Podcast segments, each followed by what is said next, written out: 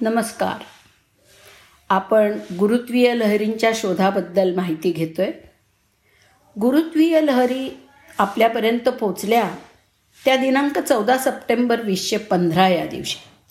त्या दिवशी अमेरिकेतील लुइझियाना इथल्या laser interferometric gravitational wave observatory म्हणजे लिगो या प्रयोगशाळेवरती त्या लहरी पोचल्या त्यानंतर सात मिली सेकंदांनी त्या वॉशिंग्टनमधल्या लिगोपर्यंत सुद्धा पोचल्या. या गुरुत्वीय लहरी आपल्यापर्यंत पोचल्याला कारण झालं ते दोन कृष्णविवरांच्या मिलनाचं. खरं तर अशा प्रकारच्या अनेक घटना आपल्या विश्वामध्ये सतत होत असतात. मात्र त्या टिपण्याची यंत्रणा आपल्याकडे नव्हती. आता लिगोमुळं ही यंत्रणा आपल्या हाती आलेली आहे. सूर्यापेक्षा छत्तीस पटीने मोठ्या आणि एकोणतीस पटीने मोठ्या वस्तुमानाच्या दोन कृष्णविवरांची टक्कर होऊन ती विवर एकमेकात विलीन झाली. हे मिलन झालं एकशे तीस कोटी वर्षांपूर्वी. त्या मिलनातून सूर्यापेक्षा बासष्ट पटीने मोठ्या असलेल्या कृष्णविवराची निर्मिती झाली. हे होताना प्रचंड प्रमाणात गुरुत्वीय लहरींचं उत्सर्जन झालं. त्या लहरींचा वेध लिगोच्या अमेरिकेतल्या या दोन वेधशाळांनी घेतला. या लिगो वेधशाळा सप्टेंबर वीसशे पंधरापासून या कामामध्ये सक्रिय आहेत. या लिगोमधल्या यंत्रणेमुळे आपल्याला आईन्स्टाईन यांचं गुरुत्वीय लहरींबाबतचं भाकीत पडताळता आलं. आईन्स्टाईन यांचं काम न्यूटनच्या कामाच्या पुढं पाऊल टाकणार आहे. न्यूटन यांनी सांगितलेले सर्वात महत्त्वाचे नियम म्हणजे गतीचे आणि गुरुत्वाकर्षणाच्या बाबतीत असलेले नियम. न्यूटनच्या गुरुत्वाकर्षणाच्या नियमानुसार विश्वातली प्रत्येक वस्तू दुसऱ्या वस्तूला आपल्याकडे खेचत असते. हे खेचणं म्हणजेच गुरुत्वाकर्षण. हे किती आहे? ते त्या वस्तूच्या वस्तुमानावरती अवलंबून असतं. वस्तुमान जितकं जास्त तितकं त्या वस्तूचं इतर वस्तूंवर पडणारं गुरुत्वबल हे मोठं.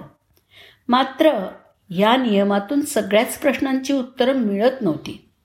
ती आईन्स्टाईन यांनी दिली ती व्यापक सापेक्षतेचा सिद्धांत मांडून.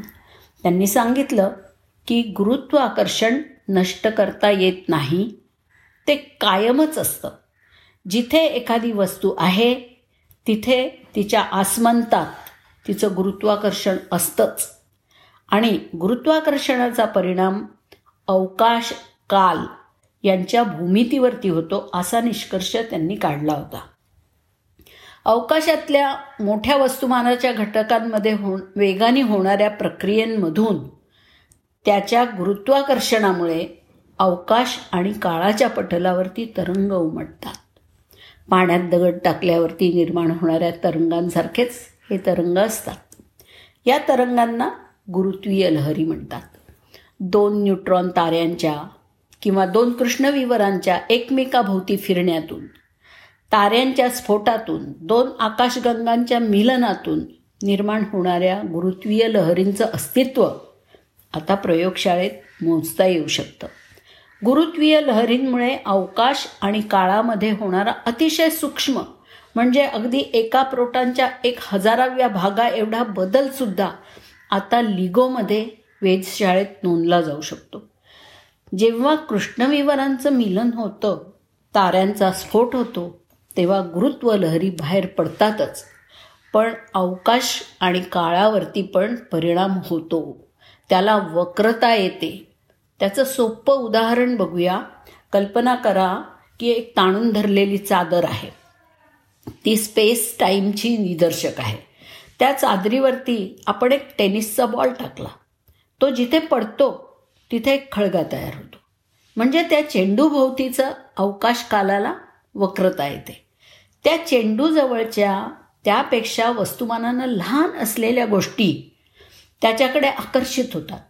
समजा त्याच चादरीवर जवळच एखादा वाटाणा पडलेला असेल तर तो चेंडूकडे खळग्यात वेगानं आकर्षित होईल. त्याच्या आकर्षित होण्यामागे गुरुत्वाकर्षणाबरोबरच अवकाश कालाला आलेली वक्रता सुद्धा जबाबदार असते. अर्थात हे विश्वातल्या घडामोडींचं अतिसुलभीकरण आहे. प्रत्यक्षात ताऱ्याचा स्फोट किंवा कृष्णविवरांचं मिलन ही किती मोठी गोष्ट आहे? ते एकशे तीस कोटी वर्षापूर्वी झालेल्या दोन कृष्णविवरांच्या मिलनातून निघालेल्या गुरुत्वलहरी आपल्यापर्यंत आत्ता येऊन पोचल्या आहेत. यावरून लक्षात येईल. या लहरींची गती प्रकाशा एवढी असते मात्र त्या लहरी क्षीण असतात. त्या सर्व वस्तूंमधून आरपार जात असल्यामुळे त्यांची सावली निर्माण होत नाही. तरीही त्यांना टिपण्या इतकी प्रगती आपण करू शकलो.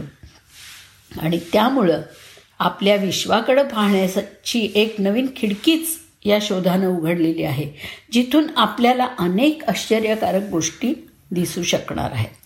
हा शोध म्हणजे ज्ञान भांडाराची किल्ली आहे. ती आपल्याला कोणतं विश्वरूप दर्शन घडवणार आहे ते येणारा काळच आपल्याला सांगणार आहे.